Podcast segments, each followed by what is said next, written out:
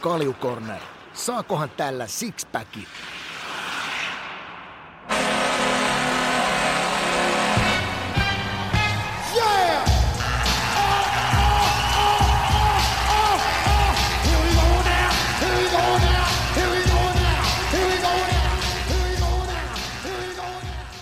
Ja tästä käyntiin Kalikornerin jakso numero 91. Juontaja Tonttia hoitaa jälleen kerran Vade.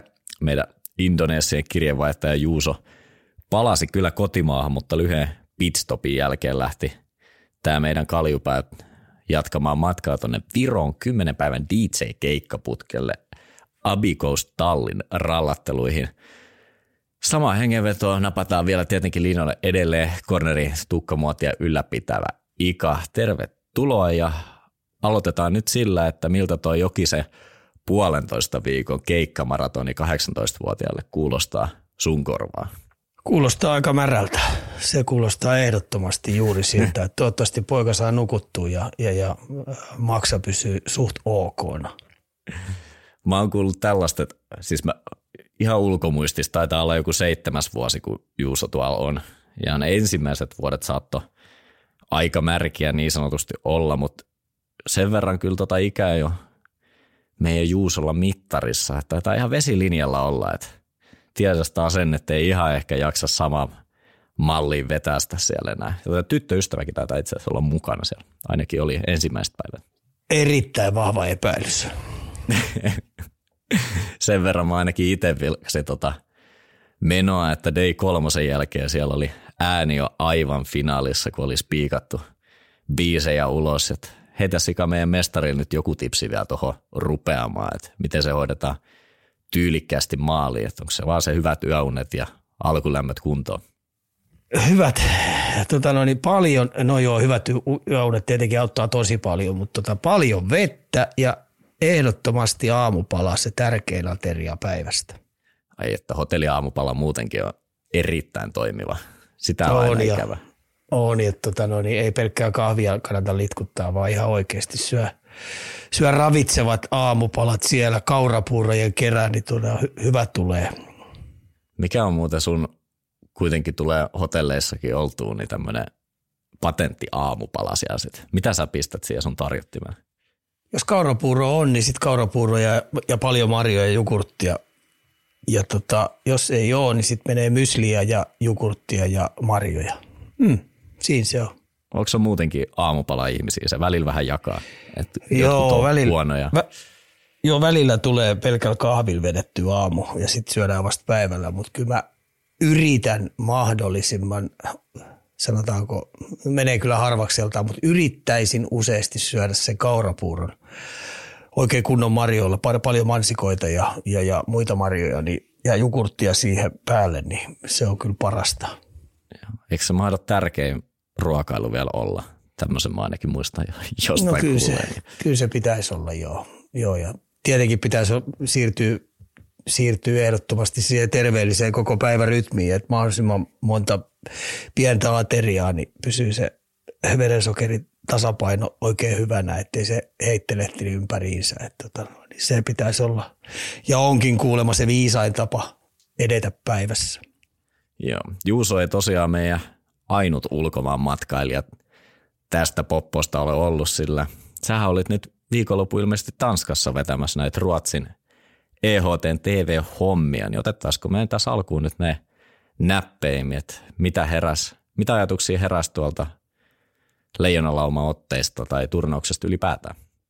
No joo, torstaina lähettiin ja tultiin maanantai aamulla pois ja, ja tietenkin, tietenkin niin se Discoverin porukka, mikä siellä on, niin kyllä kaikki on viimeisen päälle ammattilaisia, ammattilaisia ja aina kun sieltä tulee kutsu mukaan, mukaan, niin kyllä mä lähden, koska se henki on niin saamari hyvä. Että se, tota noin, niin ensinnäkin oppii paljon matkalla taas uusia juttuja ja sitten seura on sitten, kun istutaan alas, niin, niin, niin on erittäin hyvä henkistä ja, se, ja pistää hymyille ja naurattaa monet jutut. Että tota no, niin siisti porukka ja tosiaan niin kaikki viimeisen päälle ammattilaisia. Voisi melkein maksaa, kun aina pääsee niiden kanssa reissuun. no miten sitten se peli? Tai pelit. Peli. Pelit oli, että kyllä mun täytyy Jalosen Jukalle nostaa hattu ensinnäkin tähän astisesta Eurohokituurin peleistä. Eihän me oltu voitettu kuin Sveitsi tähän asti niissä. Niin nyt tietenkin tuossa turnauksessa sitten voitettiin Tsekki ja Ruotsi, mutta tota, niin kuin tämä, että 65 pelaajaa on kiertänyt ja sitten jos mä laskisin, niin noin 30 pelaajaa ainakin sellaisia, jotka on aika keltanokkia, niin kyllähän Jalosen Jukka on tehnyt tosi ison palvelu, palveluksen tälle tulevalle sukupolvelle, joka tuolla kahden vuoden kuluttua niin joutuu sitten kantaa isot vastuut aina kaikissa turnauksissa, niin eihän Jalosen olisi tarvinnut ajaa näitä sisään, mutta tämmöiseen viimeiseen vuoteen, niin se kyllä jättää hienon testamentin ja hienon palveluksen Pennaselle, kun Pennanen astuu, että siellä on tosi paljon nuoria pelaajia ja tämmöisiä 23, 24, 25-vuotiaita niin saanut nyt kansainvälisen pelin kokemuksia miten se tempo että mitä se tempo on, mikä kaksinkamppailu vaade on ja minkälaista peliä sitten pitää pelata, kun MM-kisat tulee, niin, niin, niin tosi hieno setti oli. Ja sitten tietenkin pelit, niin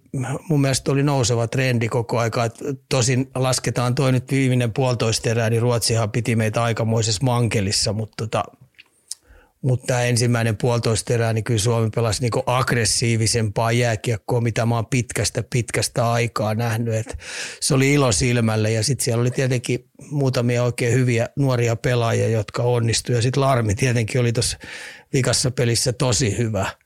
Ja sitten jos mä ajattelen niitä muita maita, niin Sveitsille esimerkiksi, niitä on ollut lottovoitto, että kun tuo Venäjä on pois noista turnauksista, niin Sveitsi pystyy ajaa nyt näitä kakkoskorijätkiäkin siellä sisään, jotka ei ole tähän asti päässyt maaotteluita pelaamaan, niin se on tosi iso palvelus ja sen takia ne on tosi kiitollisia, että heidät on kutsuttu tuo turnaukseen mukaan, koska heidän omassa sarjassaan niin ne ei ihan pääse niin isoille rooleille nämä nuoremmatkaan jätkät, eikä myöskään ne keskitason kokeneemmat jätkät, koska omassa seurajoukkueessa ulkomaalaiset täyttää ne paikat, paikat aika tiiviisti, niin ne on tosi kovia palveluksia. Tsekillä oli, Sveitsillä oli kuitenkin niin, niin sanottu vähän niin kuin kakkosjoukkue siellä.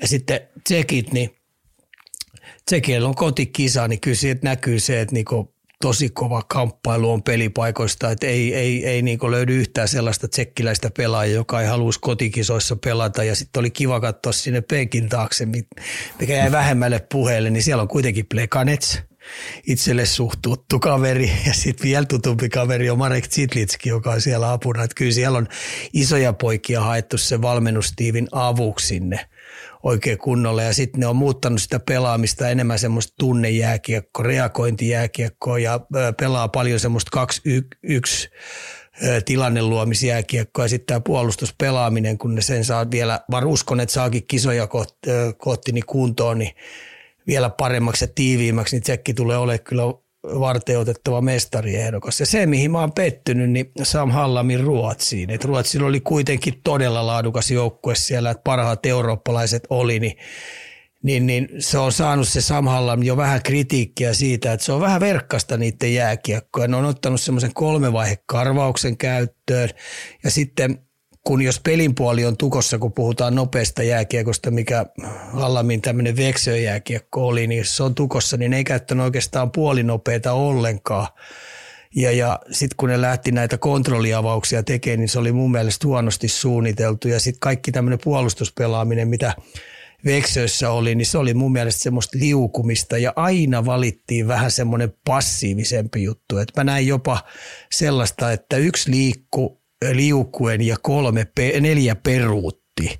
Ja jos mä ajattelen sitä, millä Sam Hallam tonne kutiteltiin Ruotsin päävastu, päävastuuseen tuonne valmentajaksi, niin, niin se on mun mielestä myynyt vähän sielusa. Ja nyt se on Ruotsissa saanut määrätyltä asiantuntijat aika kovaa kritiikkiä, että tuo joukkue, joukkueen pelitapa ei miellytä – miellytä niin asiantuntijoiden ja tietynlaista ruotsalaista identiteettiä, miten niiden pitäisi pelata. Että on mielenkiintoista nähdä, että, tota, että muuttaako se vai pyrkiikö se tolla tekemään sit tuloksen, mutta jos ei tulosta tule, niin mä sen sanon, että kyllä Ruotsissa reagoidaan sitä aika kovin, koska Ruotsilla on nyt – taka-ajatuksena, että ne saa markkinoitua entistä enemmän tätä maajoukkuetta todella tärkeäksi niin kuin ruotsalaiselle jääkiekkoyleisölle, koska se seurajoukkue on edelleen heille se lempilapsi. että maajoukkue on pikkasen enemmän jäänyt vähän takaa ja nyt ne on markkinoinut tuota maajoukkuetta tosi kovasti, niin sen takia heiltä odotetaan nyt kovaakin tulosta tänä vuonna. Siinä tuli aika kattavasti niin joukkueista näistä itse peleistä, niin mä voisin tarttua tähän, minkä säkin heitit Tsekkien osalta, eli nämä EHT-pelithän ja myös oikeastaan Sveitsin osalta, kun nämä pelit toimii aina tietynlaisen näyttämänä sit näihin kansainvälisiin peleihin ja pelaajat yrittää sitten vakuuttaa valmennusjohtoa tuleviin esimerkiksi MM-kisan valintoihin ja nyt Jalonenkin poimi ensikertalaisia, oliko kuusi kappaletta mukaan, niin ketä siellä nosti sitten sun silmissä osakkeita?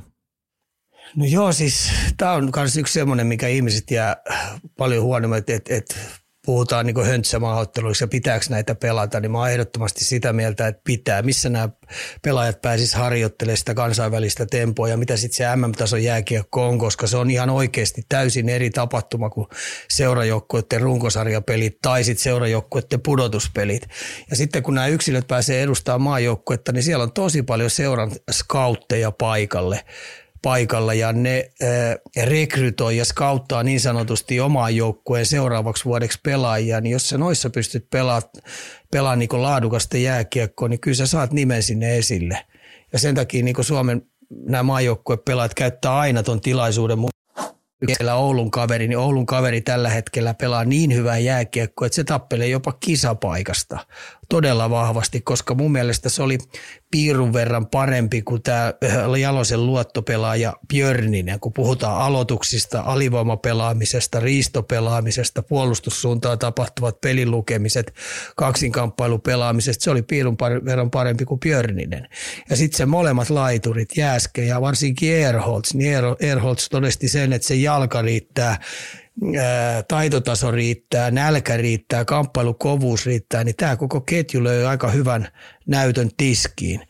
Ja sitten tietenkin oli siellä sitten muitakin, otetaan, otetaan vaikka tota noin, vaikka tota noin, e- Emil Suomi, Emil Suomi, Ilveksen varakapteeni, viimevuotinen kapteeni, niin, niin, niin pikkasen kaksi ekaa peli oli vähän tahmeempaa, mutta heti kun tuli kaikista kovin pelin vaade, niin se oli siinä pelissä sitten semmoinen nälkäinen, jopa erittäin vaarallinen ja sitten tietenkin sai sitä kautta myös onnistumisiakin. Niin, niin, ja samoin Niko Huhtanen, Huhtaanen, pelaa tällä hetkellä Mikkeli Jukureissa, niin se on tehnyt tosi ison kansainvälisen vaikutuksen ja tulee varmasti tappeleen loppuun asti kisapaikasta. Ja jos tällä hetkellä pitäisi heittää villi arvaus, niin, niin kyllä tota noin, niin pelaa kisoissa Niko Huhtanen niin monikäyttöinen, pystyy pelaamaan missä ketjussa tahansa ja sitten se vielä osoitti, että se pystyy olemaan jäähytön, vaikka se onkin santapaperiosastoa ja menee sitten vastustajalle kuin vastustajalle ihon sisälle.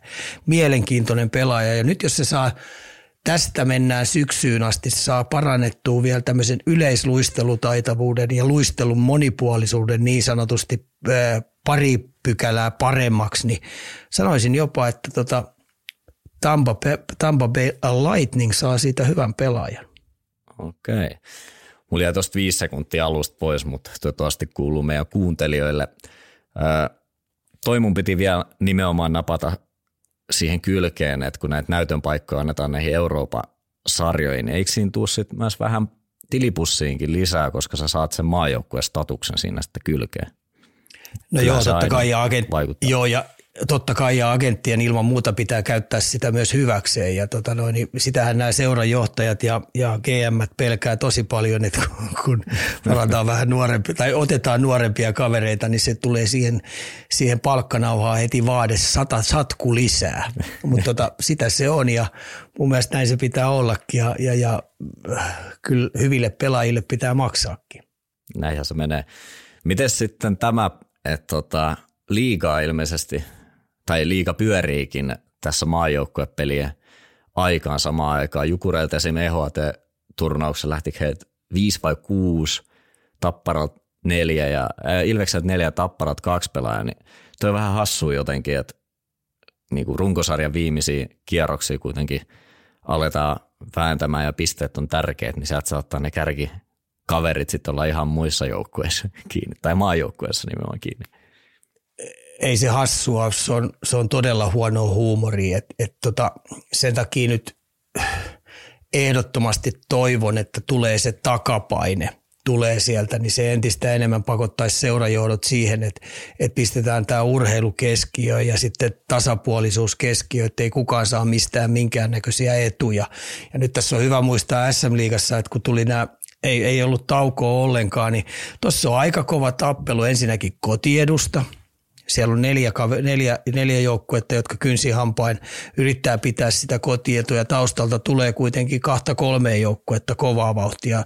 Ja sitten kun me mennään siihen, ketkä on kuuden joukossa, niin sieltä on seiska, kasi, jopa ysi sieltäkin saattaa olla sauma nousta siihen kuuden joukkoon. Ja sitten kun me mennään siihen kympin rajaa, ja siinä kympin rajallakin on, on, on viitisen joukkuetta, niin, tota noin, niin puhutaan kuitenkin aika isoista asioista ja jos sä kolme peliäkin, kolmestakin pelistä sulla on 5-6 jätkää pois, niin onhan se ihan selvää, että sanotaan ihan järjettömän tasotuksen toisille. Ja ne yhdeksän pistettä tai viisi pistettä voi ratkaista sen, että onko se kuuden joukossa vai onko se tota, noin kympin joukossa vai onko se kympi, kympi, kympin joukosta kokonaan ulkona.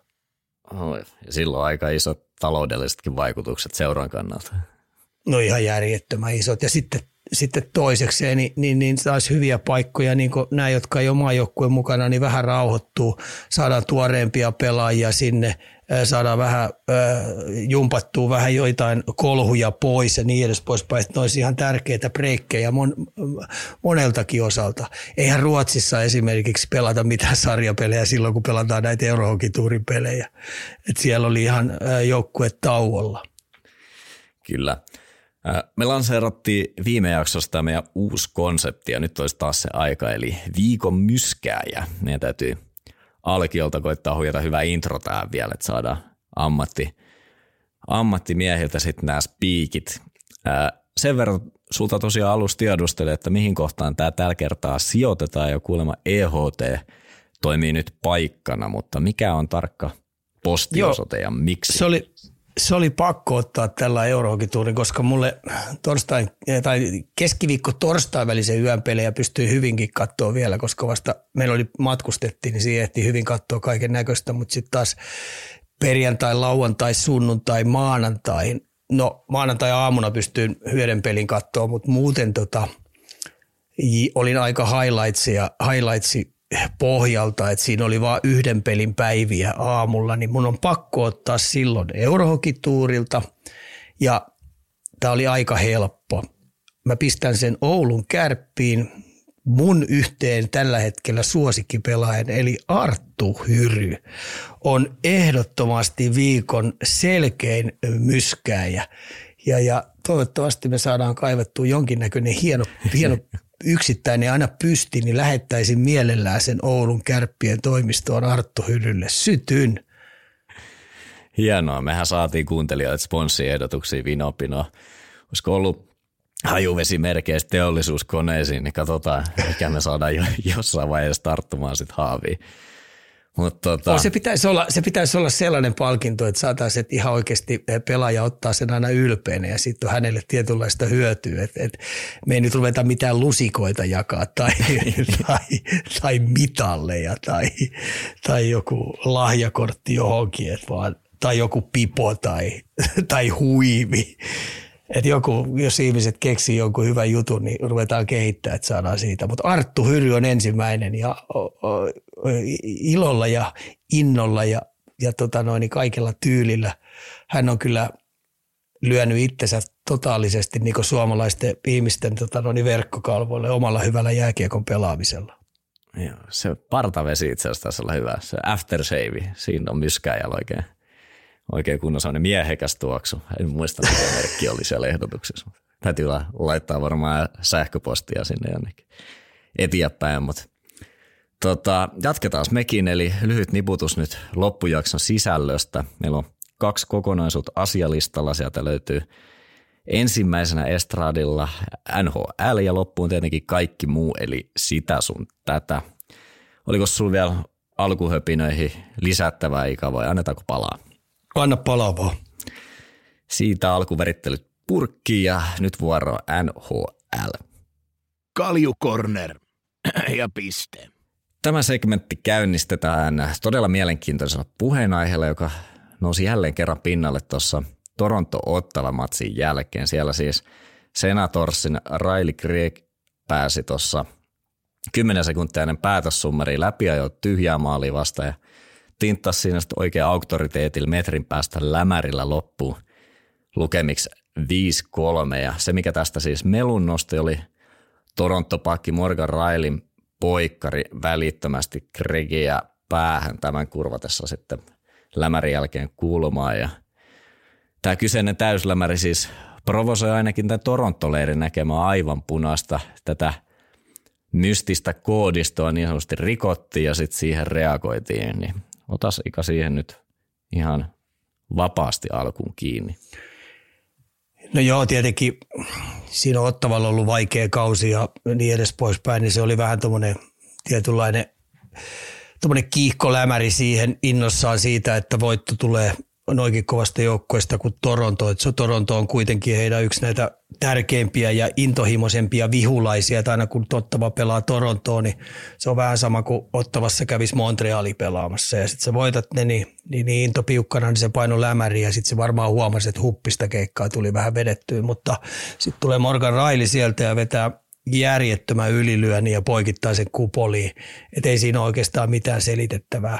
Että se olisi pitänyt jollain muulla tavalla – verbaalisesti mun mielestä hoitaa, mutta Morgan Riley on kuitenkin Toronton ykköspakke ja erittäin, erittäin tärkeä palanen Toronton ensinnäkin ykkösyyveessä ja sitten tässä hyökkäyspelin ja niin veikkaan, että tosta kyllä napsahtaa kakku ja sitten kannattaako sen lähteä tuollaisille kostore, kostoretkille, ei mielestäni ollenkaan.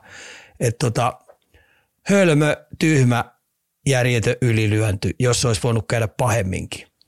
Kyllä, että ylilöinti oli kova ja kakku, mitä todennäköisemmin siitä tulee. Miten sä sitten näet tänne, että aika paljon keskustelu senkin ympärillä pyörii, että NHL, tota, NHLn puolella on siis mediasta tai pelaajissa ja entisten pelaajien osalta, niin siellä moni on myös pitänyt, ei ehkä nyt tietenkään, tai ei tietenkään tätä poikkaria päähän, mutta noin niin kuin ajatuksena tota Railin reaktiota oikeutettuna Eli varsinkin kun kyseessä on Toronto ja siellä nimenomaan sit se tunne on paikottain puuttunut ja vähän on vastustaja pompotellut, niin yllättääkö toi sut, nouseeko jotain ajatuksia siitä, että tota, siellä on kuitenkin vähän myös nähty sitä toista kulmaa siellä? Oikeastaan kaikki pelaajat, jotka Pohjois-Amerikkaan menee, varsinkin ne, jotka on Pohjois-Amerikassa pitkään pelannut ja pelannut sen junnupolun läpi, niin siellä on tämä tietynlainen koodisto, kirjoittamattomat säännöt, eli, eli hyvät käytöstavat, miten käyttäydytään missäkin tilanteessa ja, ja, ja, ja esimerkiksi kun olet selvästi tappiolla – niin mitä silloin johtoasemassa joukkue tekee tai muuta, niin siellä on paljon sellaisia juttuja, joista pelaajat on aika hyvin kartalla.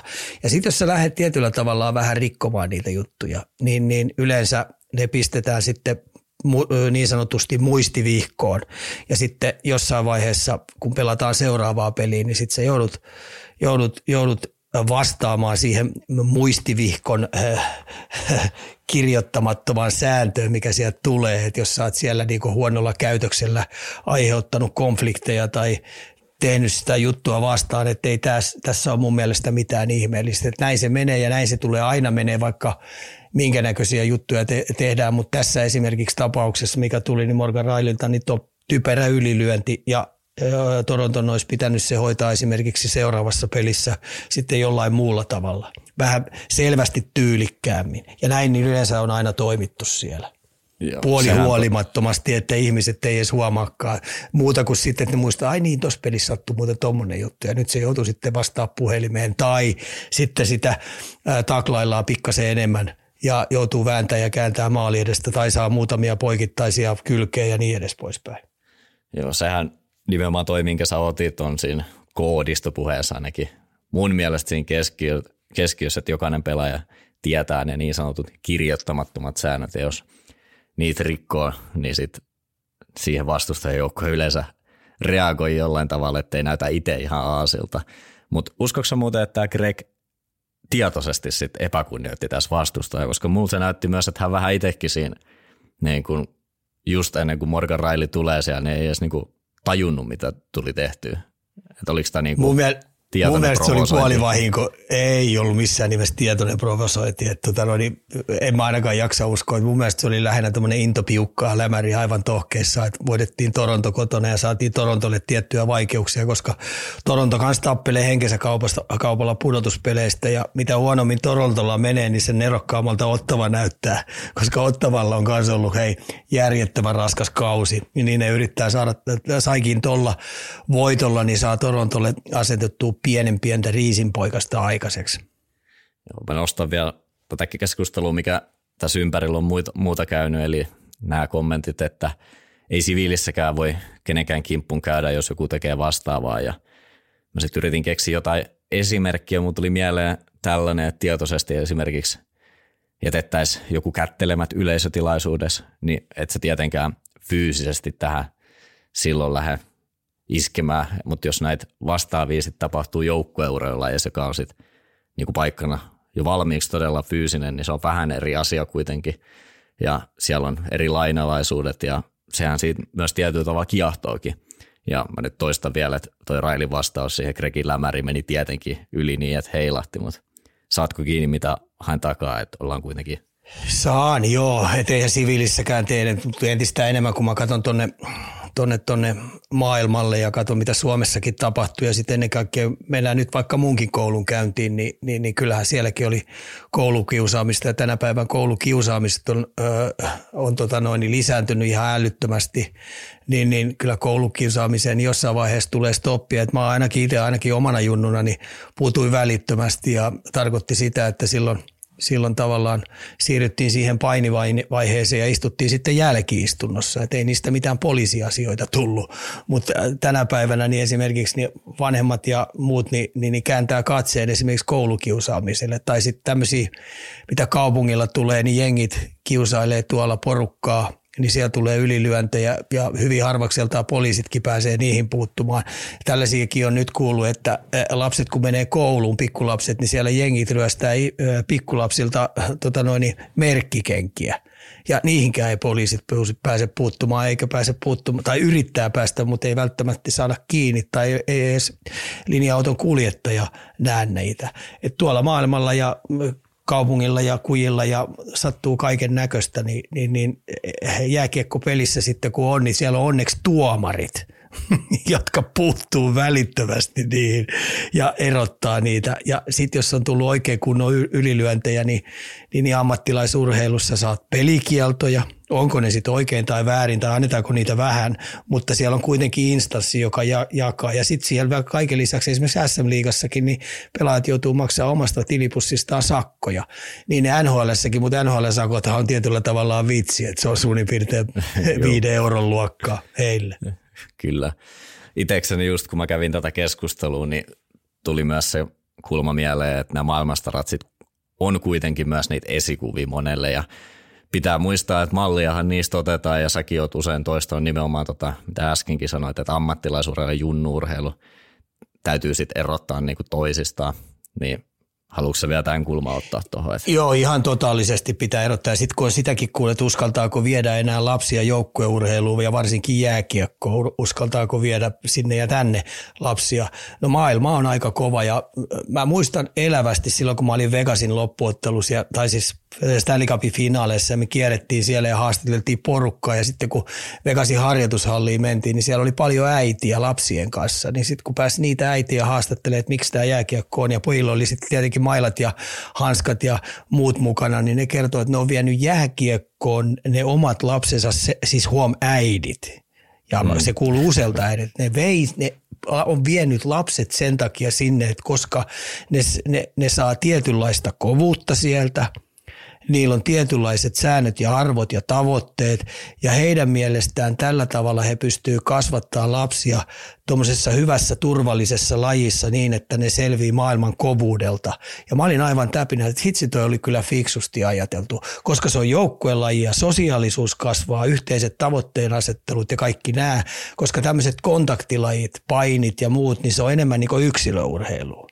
Niin sen takia mun mielestä aivan loistava oivallus tuommoiselta aavikolta, äideiltä, että juuri sen takia jääkiekko on viety, että sieltä tulee kolhuja kaiken näköisiä pettymyksiä, onnistumisia ja sitten tietynlainen kovuus, koska koska tota noin, niin kun ne aikuiseksi kasvaa, niin niillä on työkalupakissa aika paljon kovempia juttuja kuin normi-ihmisille, jotka kasvaa siellä. Kyllä. Eikö me aika hyvin nyt saatu eri suunnilta tätä pyöriteltyä, että overireaktio, raili maksaa siitä hintaa ja tämä ns. mystinen koodisto tuolla taustalla on ja ehkä se näidenkin tilanteiden sekä keskusteluiden kautta sit muovantuu aina parempaan suuntaan, eikö niin? Että kyllähän maailma Kyllä. muuttuu ja sekin elää siinä. Mutta tota, meidänkin matka jatkuu ja seuraavana otetaan kuuntelijan kysymys, eli St. Louis Blues menossa pudotuspeleihin tutkanalta. Kommentit, kiitos. Mä en vielä jaksa ihan uskoa, mutta okei. Okei, kymmenestä pelistä seitsemän voittoa, valmennu, valmennus vaihtunut ja sieltä on tullut nyt sitten herätys sille joukkueelle. Siinä joukkueessa on kyllä kuitenkin aika paljon nopeutta, aika paljon kovuutta, aika paljon nuorta osastoa, aika paljon kokeneempaa osastoa. Ja nyt maalivahditkin näyttäisi saavan koppeja kiinni. Niin kyllä on hyvä piristysruiske ollut ja sitten on muistettava, että se ed- silloin kun St. Louis voitti äh, Stanley Cupin, niin nehän lähti aika järjettömän kovalta takamatkalta. Eli kyllähän ne käyttää sitä tarinaa nyt hyväksi aivan varmasti. Että aikaisempikin on tehty ja ruvetaan nauttia tässä matkasta ja pelataan aina paras yhdestä näitä pelejä. Mutta katsotaan, tämä on niin kova puoli. Täällä on niin kova puoli, että samassa junassa on kuitenkin St. Louis, Nashville, Minnesota, Los Angeles Kings, Calgary, Seattle. Ja tosta ryhmästä, mitä mä luettelin, niin menee kaksi vaan, koska noin muut on vähän karannut jo tuolla. Kyllä tuossa mun piti tuohon kilpajuoksuun vielä lisätä, että miten toi Kälkäri yhtäkkiä ilmoittautunut mukaan? Et, voiko se olla se, joka juoksee sieltä kahdeksan joukkoa? Heillä on 30 peliä jäljellä, 30 peliä jäljellä ja 30 pelistä pitäisi voittaa mun matikan mukaan 21 tai ehkä 20 saattaisi riittää. Niin uskotko siihen, että Kälkäri pystyy paukuttamaan ne?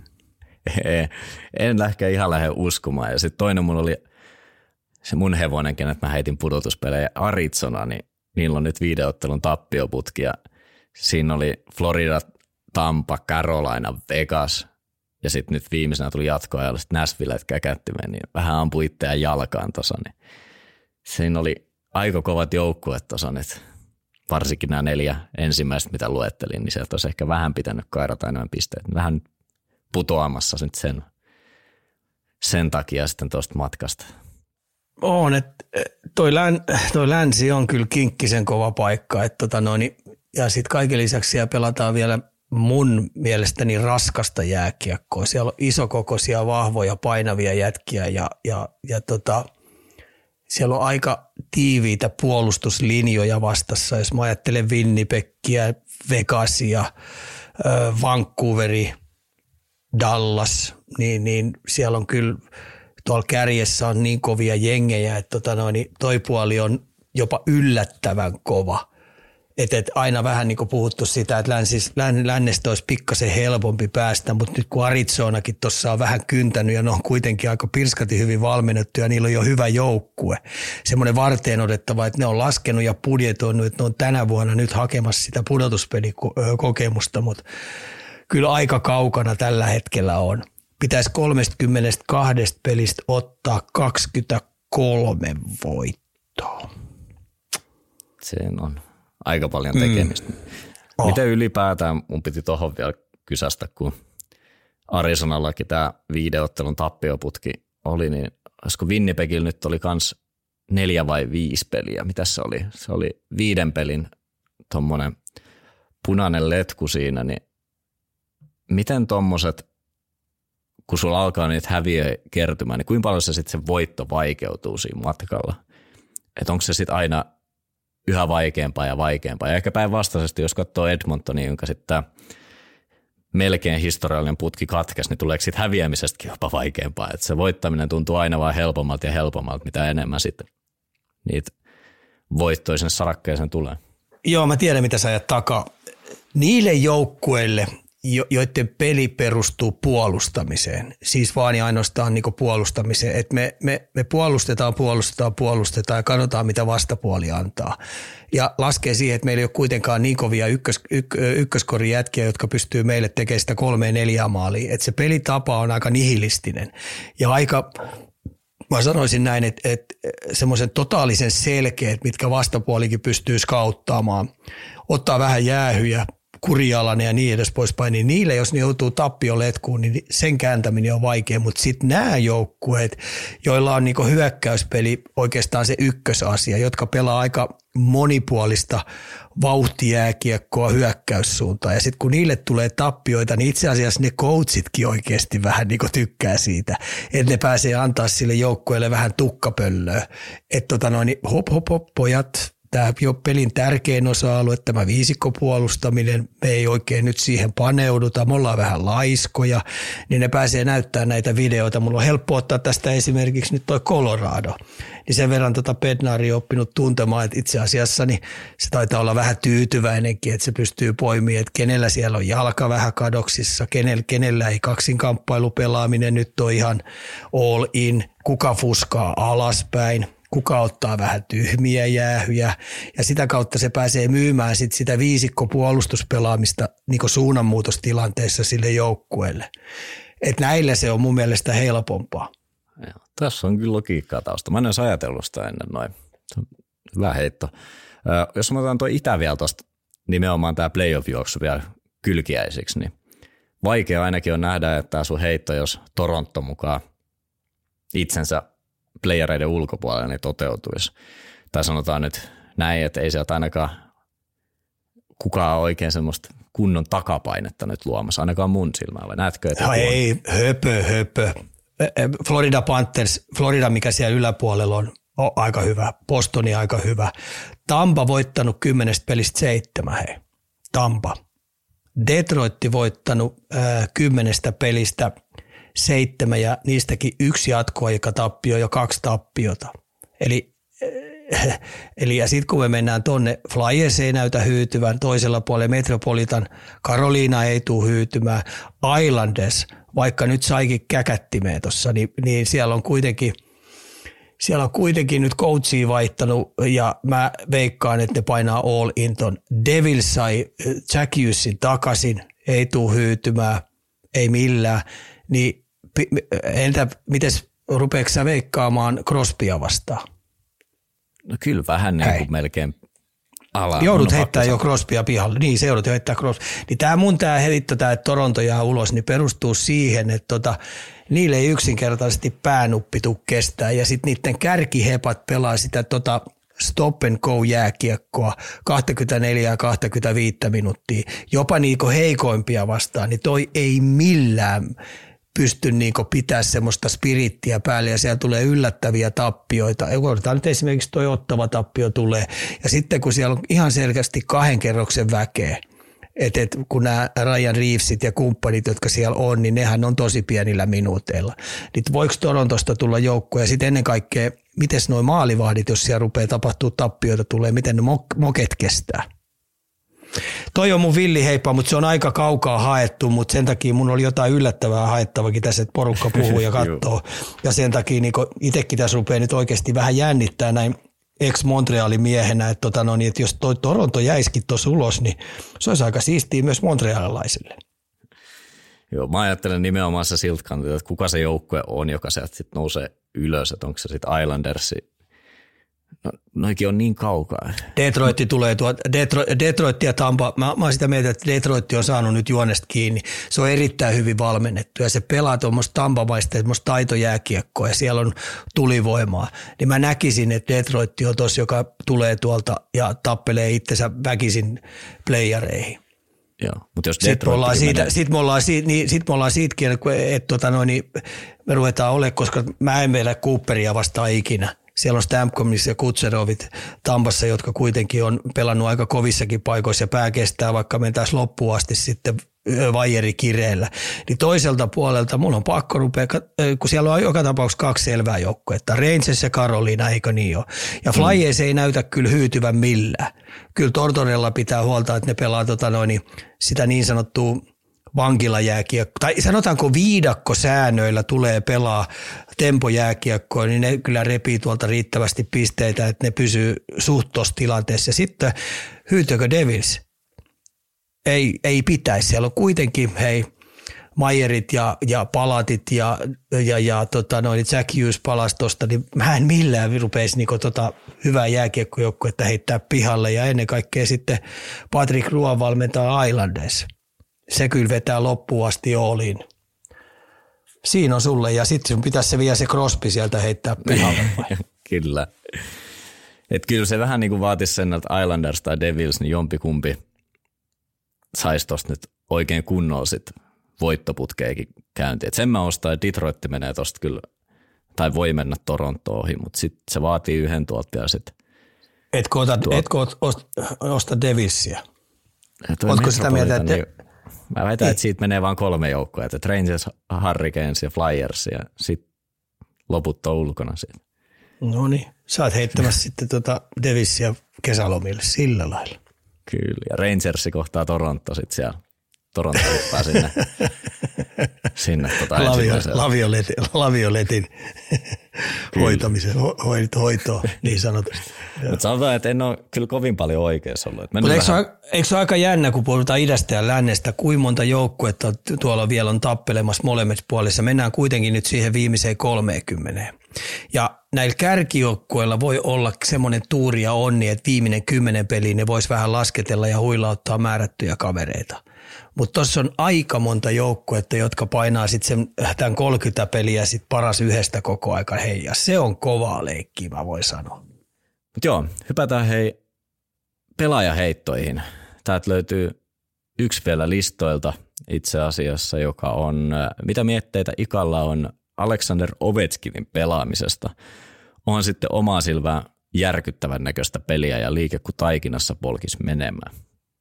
Siinä on en mä tiedä, olisiko sillä jotain vammoja tai jotain vastaavaa, onko se niin henkisesti aika kovas äh, niin lukossa, se mitä Venäjällä tapahtuu ja muuten, ja, ja, ja varmaan saa niin kuin, sosiaalisen median ja ulkopuolelta ihmiset, niin saa sieltä painetta aika kovin. Ja, ja, ja sitten tietenkin varmasti tolle, sille tonnikeijon, niin, niin noin mailit rupeaa näkymään sille, että tota noin, niin suorilla jaloilla mailla kahdessa kädessä odottaa, että jotain kivaa tapahtuu. Ja nyt esimerkiksi tuossa, se on kahdessa peräkkäisessä pelissä tehnyt maali. Tai ainakin kahdessa. Et, et toisessa se teki tyhjiin lopussa ja nyt se teki tässä viimeisessä pelissä, niin, niin, niin koitti syöttää, niin meni pakin luistimesta – siitä maaliin. Että tota, sille täytyy nyt sitten onni armas hymyillä, että se saisi tehtyä maaleja, mutta mut, mut raskaan näköistä on ja tota noin, niin ei ole kyllä hyvää mainosta Ale- Alexander Oveskinille tällä hetkellä toi kelluminen, mitä se tekee tuolla. Ja tuleeko NR osalta vielä joku tärppi vielä mieleen? Pistetään syvämpään pieni tönäsy sulle. No ei, ei tässä on, tässä on tuossa Central Divisionassa tietenkin on kiva nähdä, että miten tuo Colorado tuossa, kun ne saa lusittua tämän vierasturneen, niin millä tavalla se, niin ne saa sitten tuon homman raiteilleen ja, ja, ja sitten ennen kaikkea Winnipekki, nyt ne sai sen Monahanin sinne, millä tavalla ne saa oman juttusa. Ja sitten mä tykkään tästä kaksintaistelusta nyt, mikä on tullut siinä Centralista, niin St. Louis ja Nashville. Ja mä en usko, että toi Minnesota myy nahkaansa kauhean helpolla. Niin kivoja pelejä, kivoja juttuja. Sitten on, vielä odotan kieli, kieli pitkällä, into piukkana sitä, että mitä tapahtuu, kun toi siirtoraja lähenee. Niin tässä rupeaa kohta pelaajauutisia ja muuta ilmaantumaan aika kovaakin vauhtia. Kyllä, ja niihin me päästään sitten tulevissa jaksoissa sitten taklaamaan enemmän. Mutta hypätään me seuraavana vuoroon. Eli sitä sun tätä. Kalju Corner ei kai me mitään trappia ika väännetä. Seuraavana taas sinne Junnu-puoleen kiinni aika vaikeallakin kysymyksenä. Kuuntelija on lähettänyt meille tällaista postia kuin kenen tehtävä on arvioida treenataanko yksilötasolla ja ikäryhmälle sopivalla tavalla oikein. Murrosiän alkaessa lapset kasvat kukin omaa tahtia ja siinä pituuserot ovat valtavia. Mikä minä tavallisena vanhempana olen neuvomaan valmentajia – mutta jos en itse pidä huolta oman lapseni terveydestä, niin kuka sitten? Tässä kysymyksessä oli siis vielä nostettu esille, että esim. näitä rasitusmurtumia alkanut esiintyä kyseisessä ryhmässä, niin Siinä olisi sulla aika painava kysymys. Järjettömän hyvä kysymys ja hieno kysymys ja koskettava kysymys, jonka, jonka alueiden kanssa mä oon tapellut ja vääntänyt ja kääntänyt lähes, lähes sen ajan, kun on, on tota noin niin valmentanut. Itse kuitenkin sitä sukupolvea ollut, että tota noin, niin ollaan harjoiteltu ihan järjettömän kovilla tehoilla ja muuten. Ja, ja sitten kun oma ura päättyi kolme aika kovaankin loukkaantumiseen, niin kiinnostui siitä entistä enemmän. Ja nyt kun puhutaan ras, rasitusmurtumista ja kaikista tämmöisistä kulumista, mitkä tulee, niin nehän on valmennuksellisia virheitä, mitkä tulee. Ja ensinnäkin rasitusmurtumat selkään, niin sehän on aika monessa joukkuelajissa, niin se on niin epidia, epidemiaksi muodostunut. Ja lääkärit on jo kymmeniä kymmeniä vuosia hu, hätähuutoa huutanut siitä, että tota noin, niin pitäisi valmennusosaaminen olla jo Suomessa sellaisella tasolla, että, että, että tämmöiset määrät, mitä rasitusmurtumia on, ne pitäisi pystyä väistämään. Eli entistä enemmän pitäisi seurojen riittävällä vakavuudella suhtua, entistä enemmän pitäisi päättävien elimien siellä seuroissa niin, niin olla tarkkaavaisia siihen, että, että, että nämä valmentajat, jotka fyysisesti ja, ja, ja lajiomaisesti harjoittaa niitä lapsia siellä, niin, niin, niin niillä on oikeat tavat ja ne katsoo, ettei siellä tule väärän tavasta harjoittelua, että ne tehdään teknisesti oikein, koska vanhemmat, jotka lähettää lapset seuroihin, on ne sitten harrasteseuroja tai on ne sitten kilpaurheiluseuroja ja harjoitellaan siellä sitten oikein kunnolla, koitetaan tehdä suunnin piirtein NHL-tason pelaajia, niin heillähän pitäisi olla sellainen luotto, että ne pelaajat pysyy terveenä, ettei siellä mm. tehdä pysyviä vammoja lapsille. Ja varsinkin fyysisesti, ja totta kai niin henkisestikin ne pitäisi saada, mutta varsinkin fyysisesti, että ei käydä sillä että tehdään sellaisia harjoitteita, että ihan oikeasti lapset saa pysyviä vammoja. Ja mä tiedän, että on ihan järjettömän monta tarinaa, on, mä oon törmännyt siitä, että, että nuoressa iässä on harjoiteltu niin päin persusta, että tota noin, niin kun on tullut aikuiseksi, niin ihan tällä puhutaan 22-25 ikäiseksi, niin niillä on jäänyt pysyvä vamma, jota ne joutuu kuntouttaa läpi elämänsä. Ja se, että mitä vanhempi, mä oon samaa mieltä, että, että isänä ja äitinä, niin, niin, niin niin, niin kyllä sun pitää pitää huolta niin, että se lapsi pysyy terveenä. Niin mun ohje on, on sellainen aika hyvä, että tota, sä oot koko aika herkällä korvalla ja itsehän sä muistat, Valtteri, missä me, minä olen testauttanut kaverit, niin Paavo Nurmikeskuksessa. Siellä on ö, urheiluproffat, jotka testauttaa ensinnäkin sun aerobiset pohjat, liikkuvuudet, kaikkia, ja sitten ne tunnistaa aika hyvin, kun ne ö, testataan siellä oikein kunnolla sen pitkän kaavan mukaan, ja se ei ole kauhean kallistakaan että se ei ole mitään tuhansia, e, että se on muistaakseni, olisi, voi laittamaan väärässä, mutta mä sanoisin, että se on tuonne reippaasti alle 200 euroa. Ja sieltä saa sitten sellaiset setit ja sellaiset arviot ja, ja, ja jutut, että tota noin, ja korjaussarjat, että, että missä se kunnossa se lapsi on. Et vahva suositus on, että käyttäkää tämmöistä asemaa hyväksi, missä niin testataan ja kokeillaan. Ja sitten varsinkin, jos siellä on jotain kirrauksia jossain, niin sitten ihan oikeasti kannattaa hyvässä ajoissa viedä, viedä nuori niin lääkärin, lääkärin silmiä alle, urheilulääkäri alle, niin joka, joka sitten antaa sitten äh, sen, sen, mitä siellä on sitten tulossa tai on jo rikki. Joo. Et siellä on just nämä datapointit antaa sit sitä osviittaa, että missä falskaa ja kuinka paljon ja miten korjataan. Toinenhan, mikä muu tuli tästä nyt mieleen, kun sanoit, että mihin olet itse vienyt aikoinaan, niin ja viedään, viedään, edelleen, viedään edelleenkin. Niin. Eli kaikki nämä oikeastaan, jotka lähtee eliittitasolle tai haluaa lähteä tasoa nostaa, niin, niin ensisijaisesti niin ne viedään aina testiaseman kautta. Ja mä luotan siihen Paavo Nurmikeskukseen satasella ja lähtökohta aina, kun lähdetään sitten tekemään parempaa urheilijaa, parempaa parempaa tota noin, tyyppiä, niin, niin, niin se lähtötaso katsotaan siellä ja sieltä saa sitten faktaa, missä kunnossa keho on. Joo.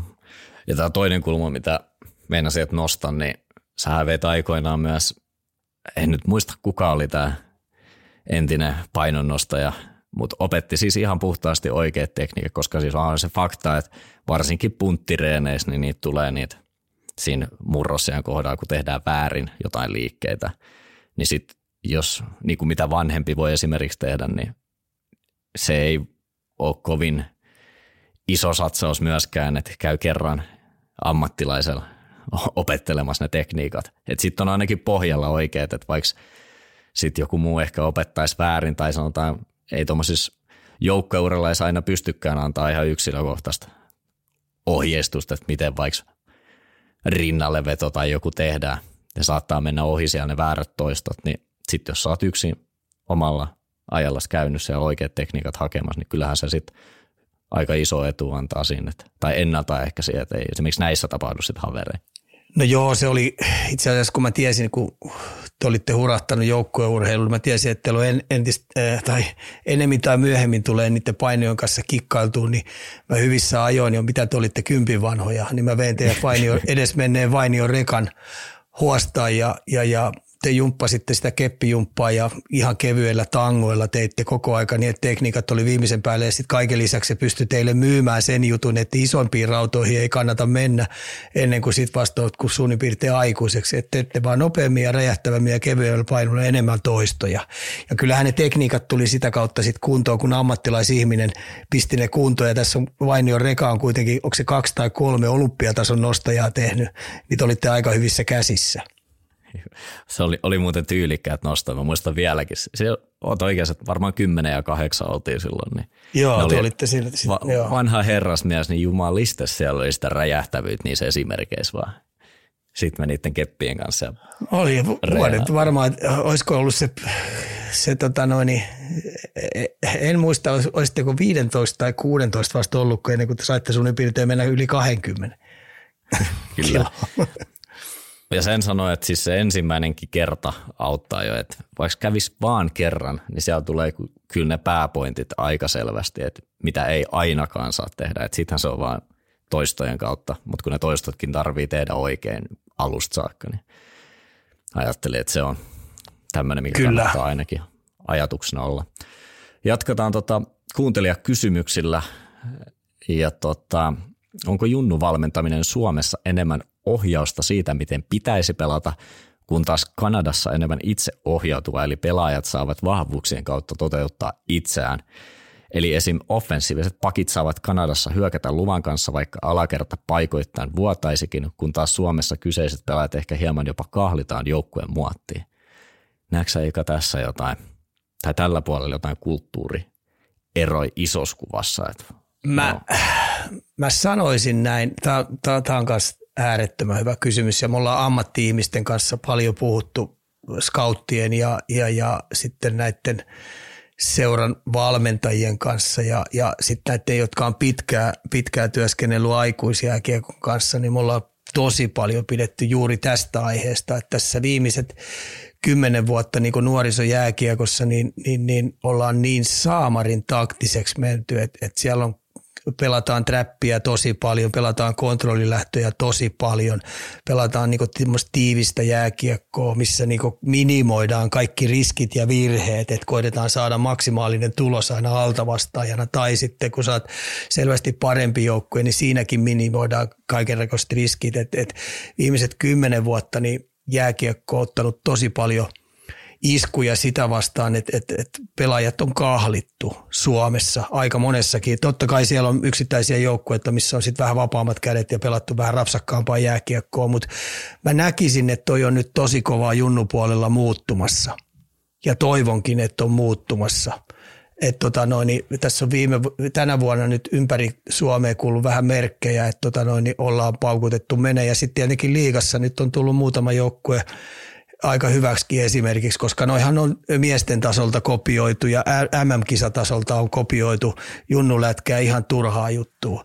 Ja se, että tietenkin pohjoisamerikkalainen identiteetti, niin se on aika helppo, että se on aika yksilöpainotteista ja sitten siellä pelataan hyökkäyspää edelleen ja mitä enemmän otat riskejä, mitä enemmän sä teet pisteitä ja maaleja ja mitä enemmän pakki saa olla semmoinen välihyökkäjä, niin sen enemmän se tulee esille ja valmentajat ei kahlitse sitä siellä että tota, tuossa on paljon, paljon totuuden pohjaa tuossa heitossa. Et tota, mutta toivon mukaan ja uskon vahvasti, mitä tänä vuonna on, että tota noin, niin siellä on muutosta näkyvissä Suomi jääkiekossa.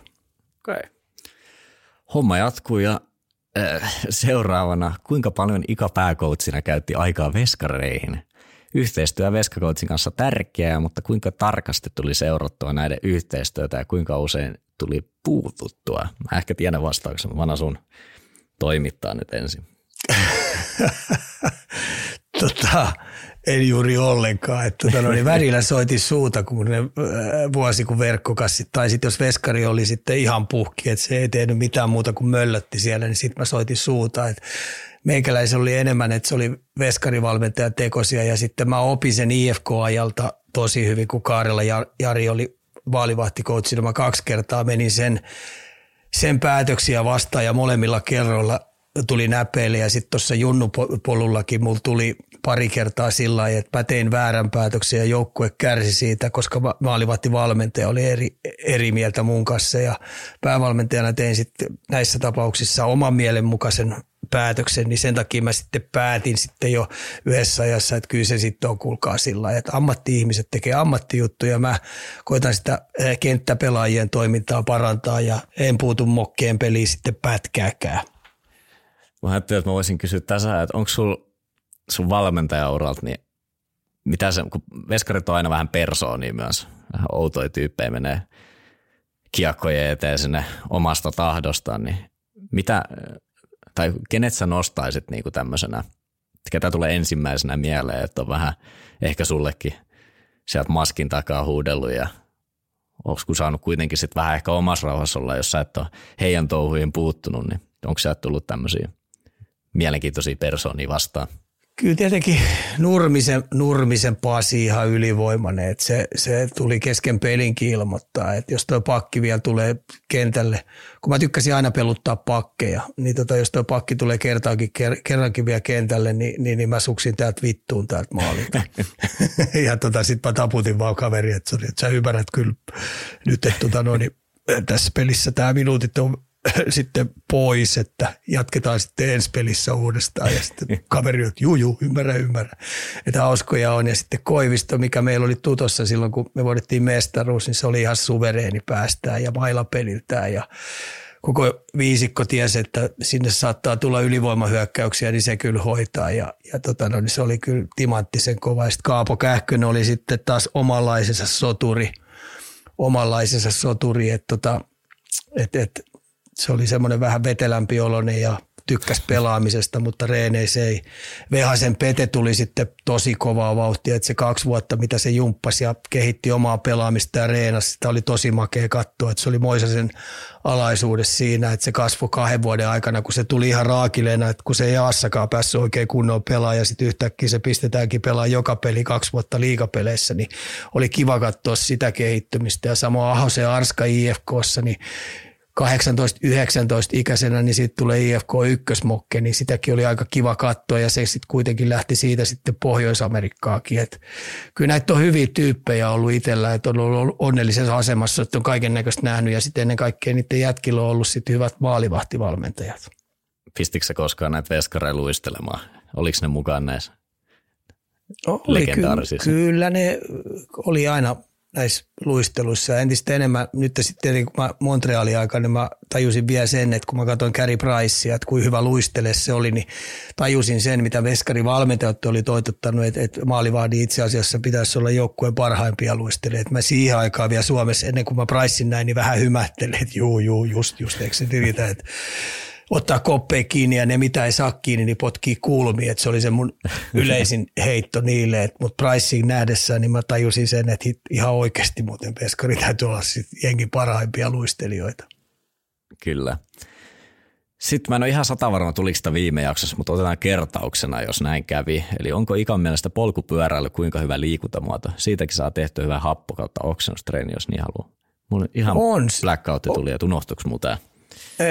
Kyllä se on siis aerobisena leikkinä, että itse asiassa mä muistan tosi hyvin Marek Zitlitskin, tuossa mainitsin jo aikaisemmin, että sitä oli hauska seurata, niin sehän pisti kuntopohja reenissä, niin se maastopyöräili ihan pitkiä settejä. Ja se oli hänen ykkös semmoisia kuntoilumuotoja, millä hän pisti omaa ruppaansa niin ammattilaisurheilijan tasolle, että se veti tosi kovia näitä mountain bike retkiä paino menemään. Ja, ja tota, pystyy tekemään. Sitten on tietenkin, on, on, tiedät sen, että osa jätkistä tykkää kilpapyöräillä, osa tykkää sitten pyöräillä muuten, että et, et se on ihan itse asiassa ihan ok. Sitten varsinkin näille, jotka teknisesti ei osaa juosta, että se iskuttaminen saattaa olla niin paljon kuluttavampaa, että tota, se ei oikein vastaa sitä aerobista reenaamista. Tuossa kuulin sen, että soutu on kuulema ylivoimaisesti paras tämmöinen yleiskuntoharjoitus, koska se ottaa kaikista eniten kaikkiin lihaksiin. Et, et mä en muista, mikä, mitkä lihakset ne oli kaikki toiminnassa, mutta siitä, se, siitä saa niinku semmoisen yleis kunto fysiikkareeni aika hyvin siitä soutujutusta. Et tietenkin pyöräily on vaan eräänlainen juttu, mutta sitten taas kun sä painat jollain mountainbikilla tuo vuoria ylös ja muuta, ja sitten kun siinä vaatii vähän kaiken näköistä kehohallintaa ja muuta, niin, niin, niin, se on aika hyvä, mutta siinä täytyy kyllä sitten aika taitavasti osaa ajaa kyllä. Kyllä. Viimeinen kuuntelijakysymys sitten täältä vielä. Eli Ika, heitäpä kaikki lajit, joita et ole nuorena pelaillut. Meillä on aika monta tullut tässä, niin, niin tota, käydään nyt joku semmoinen laji, mihin sulla ei ole mitään kontaktipintaa. Onko frisbeegolfi? Sitäkin sä oot pelannut perhana, eikö Olla, kyllä frisbeegolfia pelattiin. Se oli itse asiassa ihan hauskaa, hauskaa hommaa. Käsipallo on pelattu, eli kyllä periaatteessa laji kuin laji, niin me käytiin tosi paljon. Et kuitenkin kun me asuttiin kentän laidalla, niin kyllä me kaikkia lajia kokeiltiin. Et kriketti on sellainen yksi, jota ei ole kyllä lätkitty, mutta siitäkin mä aika, kun joskus aikoinaan asuin yhden vuoden Englannissa, niin mä rehvastelin Briteille, että se on maailman helpoin tällä, joka on pesäpalloa pelannut. Et sen kun otat sen melan ja sieltä se tulee vielä pompun kautta se pallo, niin sä pystyt joka kerta sen luo, luomaan seuraava, seuraavalle paikkakunnalle. Ne oli ihan kuumana britit mulle, tosi kyllä, tiedä ei yhtään mistään mitä puhut. Mutta reivakkaasti sanoi, että Suomesta kaikki osaa sillä melalla lyödä tosi pallon huitsin Nevadaan, mutta mut ne ei oikein ostanut mun ajatusta. Miten sitten toi rugby tai jenkkifutis, onko se koskaan itse ollut missään? E, siis kyllähän me ollaan reeneissä pelattu jenkkifutista ja rugbya ollaan pelattu. Et itse asiassa rugby oli paljon kivempaa, mutta kun rugby oli sellainen reeni, että sitten kun me Nurtsilla pelattiin ja Mudassa pelattiin, niin sitten siinä tuli sellaisia, että me ei niitä sääntöjä oikein noudatettu. Kun sieltä pitäisi taklaus tulla ja kädet pysyä alhaalla, niin siellä rupesi niinku silmäkulmia aukeaa ja, ja tota noin, niin rupesi neniä nenästä vuotaa punasta yhtä toista, niin coachit aina kielti niitä. Mutta jenkkifutis oli sillä tosi hauska, koska tota noin, vaikka ei kamoja tietenkään ollut, mutta tota noin, sitä oli hauskaa pelailla, vaikka nyt aika tumpeloita ollut, eikä kukaan osannut sitä palloa heittää olle, oikeastaan ollenkaan, että se aina väpätti se pallo. Mutta omasta mielestä oltiin aika päteviä. Se on sellainen kuoleva ankka, joka niin, Kyllä. Tota, hypätään he siis silloin nyt tota, tuonne NFL. Siellä Super Bowl pelattiin viime yönä ja sen verran jaksoa venytettiin tai jakso äänitystä venytettiin, että sait jälkilähetyksenä sieltä tulospiilosta sitten katsoa tämän kyseisen matsin. Mä olin 49ersin vankkureissa, sulta löytyi, löytyi sitten tämä Kansas City Chiefs ja kuinka sollakkaa jatkoajalla taikuri Patrick Mahomes odotti joukkueensa taas mestaruuteen, niin tässä nyt ikä veikkaat sitten, että tuleeko Mahomes sitten haastaa tätä Bradyn Goat statusta vielä tässä sitten uransa kyllä jälkeen. Siihen, kyllä siihen matka on, että aika vaikea mun mielestä tämmöisiä dynastia, noin pitkä niin dynastia on muodostaa, vaikka onkin hyviä pelaajia siellä. Ja sitten tuolla on kuitenkin aika kovia joukkueita tulossa, että kyllä Kansas Citylle voi olla, että jää ehkä viimeiseksi, mutta tota no, niin pelihän oli loistava, että onneksi mä pystyin pysyä tulospiilossa, ajattelin, että mä pääsin katsoa sen vasta kahden jälkeen niin siinä on aika hyvin väistelty kaikki tulokset, mikä oli, niin oli tosi kiva katsoa. Ja sitten ennen kaikkea, mikä muuhun teki vaikutuksia, että harmittaa San Francisco puolesta, koska puolustus onnistui mun mielestä lähes täydellisesti. Siis lähes täydellisesti lukuun ottamatta sitä jatkoaikaa, lukuun ottamatta sitä. Niin tämmöinen karhea, tämmöinen fyysinen puolustus, jossa kaikki tilanteet, kun oli vähänkin sauma, niin nuijittiin sielua pois – Kansas Cityltä. Mutta tota, hattua pitää Kansas Citylle nostaa, että oikeaan paikkaan niin jätkien pää kesti ja siitä sitten voitto ja yksi sormus lisää heille. Pieniä asioita. Siis sen huomasi taas, että kyllä se niin pienestä on kiinni, että sä missaat yhden extra pointin ja se peli muuttuu aivan täysin ja sen takia sitten mennään jatkoajalle. Niin kyllä toi on raaka laji ja välillä tuntuu aika käsikirjoitulta, aika käsikirjoitulta että tämäkin oli tota – mitä se kesti sitten loput, varmaan joku viisi tuntia toi koko mittelö, niin Niin tota, mutta mä väitän, että se on nimenomaan noin säännöt on vielä tehty silleen, että, ja pisteiden lasku, että siitä tulee kuinka ollakaan aika nopeastikin sit joka kerta aika tiukka matsi. Tasaiset joukkueet, jotka on läpiskautattu ja sitten kun mennään siihen valmentajien sakkipelaamiseen ja sitten että se, että kuin hyvin sä pystyt kurjalaisuudet tuossa tun, tunteiden sekamelskassa pitää kovien paineiden alla, niin eihän ne turhaa sano, että se on niinku game of inches. Kyllä. Että tota, niin pieniin juttuihin se ratkee, kun kaksi huippujoukkuetta pelaa sitten sen päätöspelin, sen kauden lopetuksen. Että tota noin, niin, et, et tota, on se kyllä hieno laji.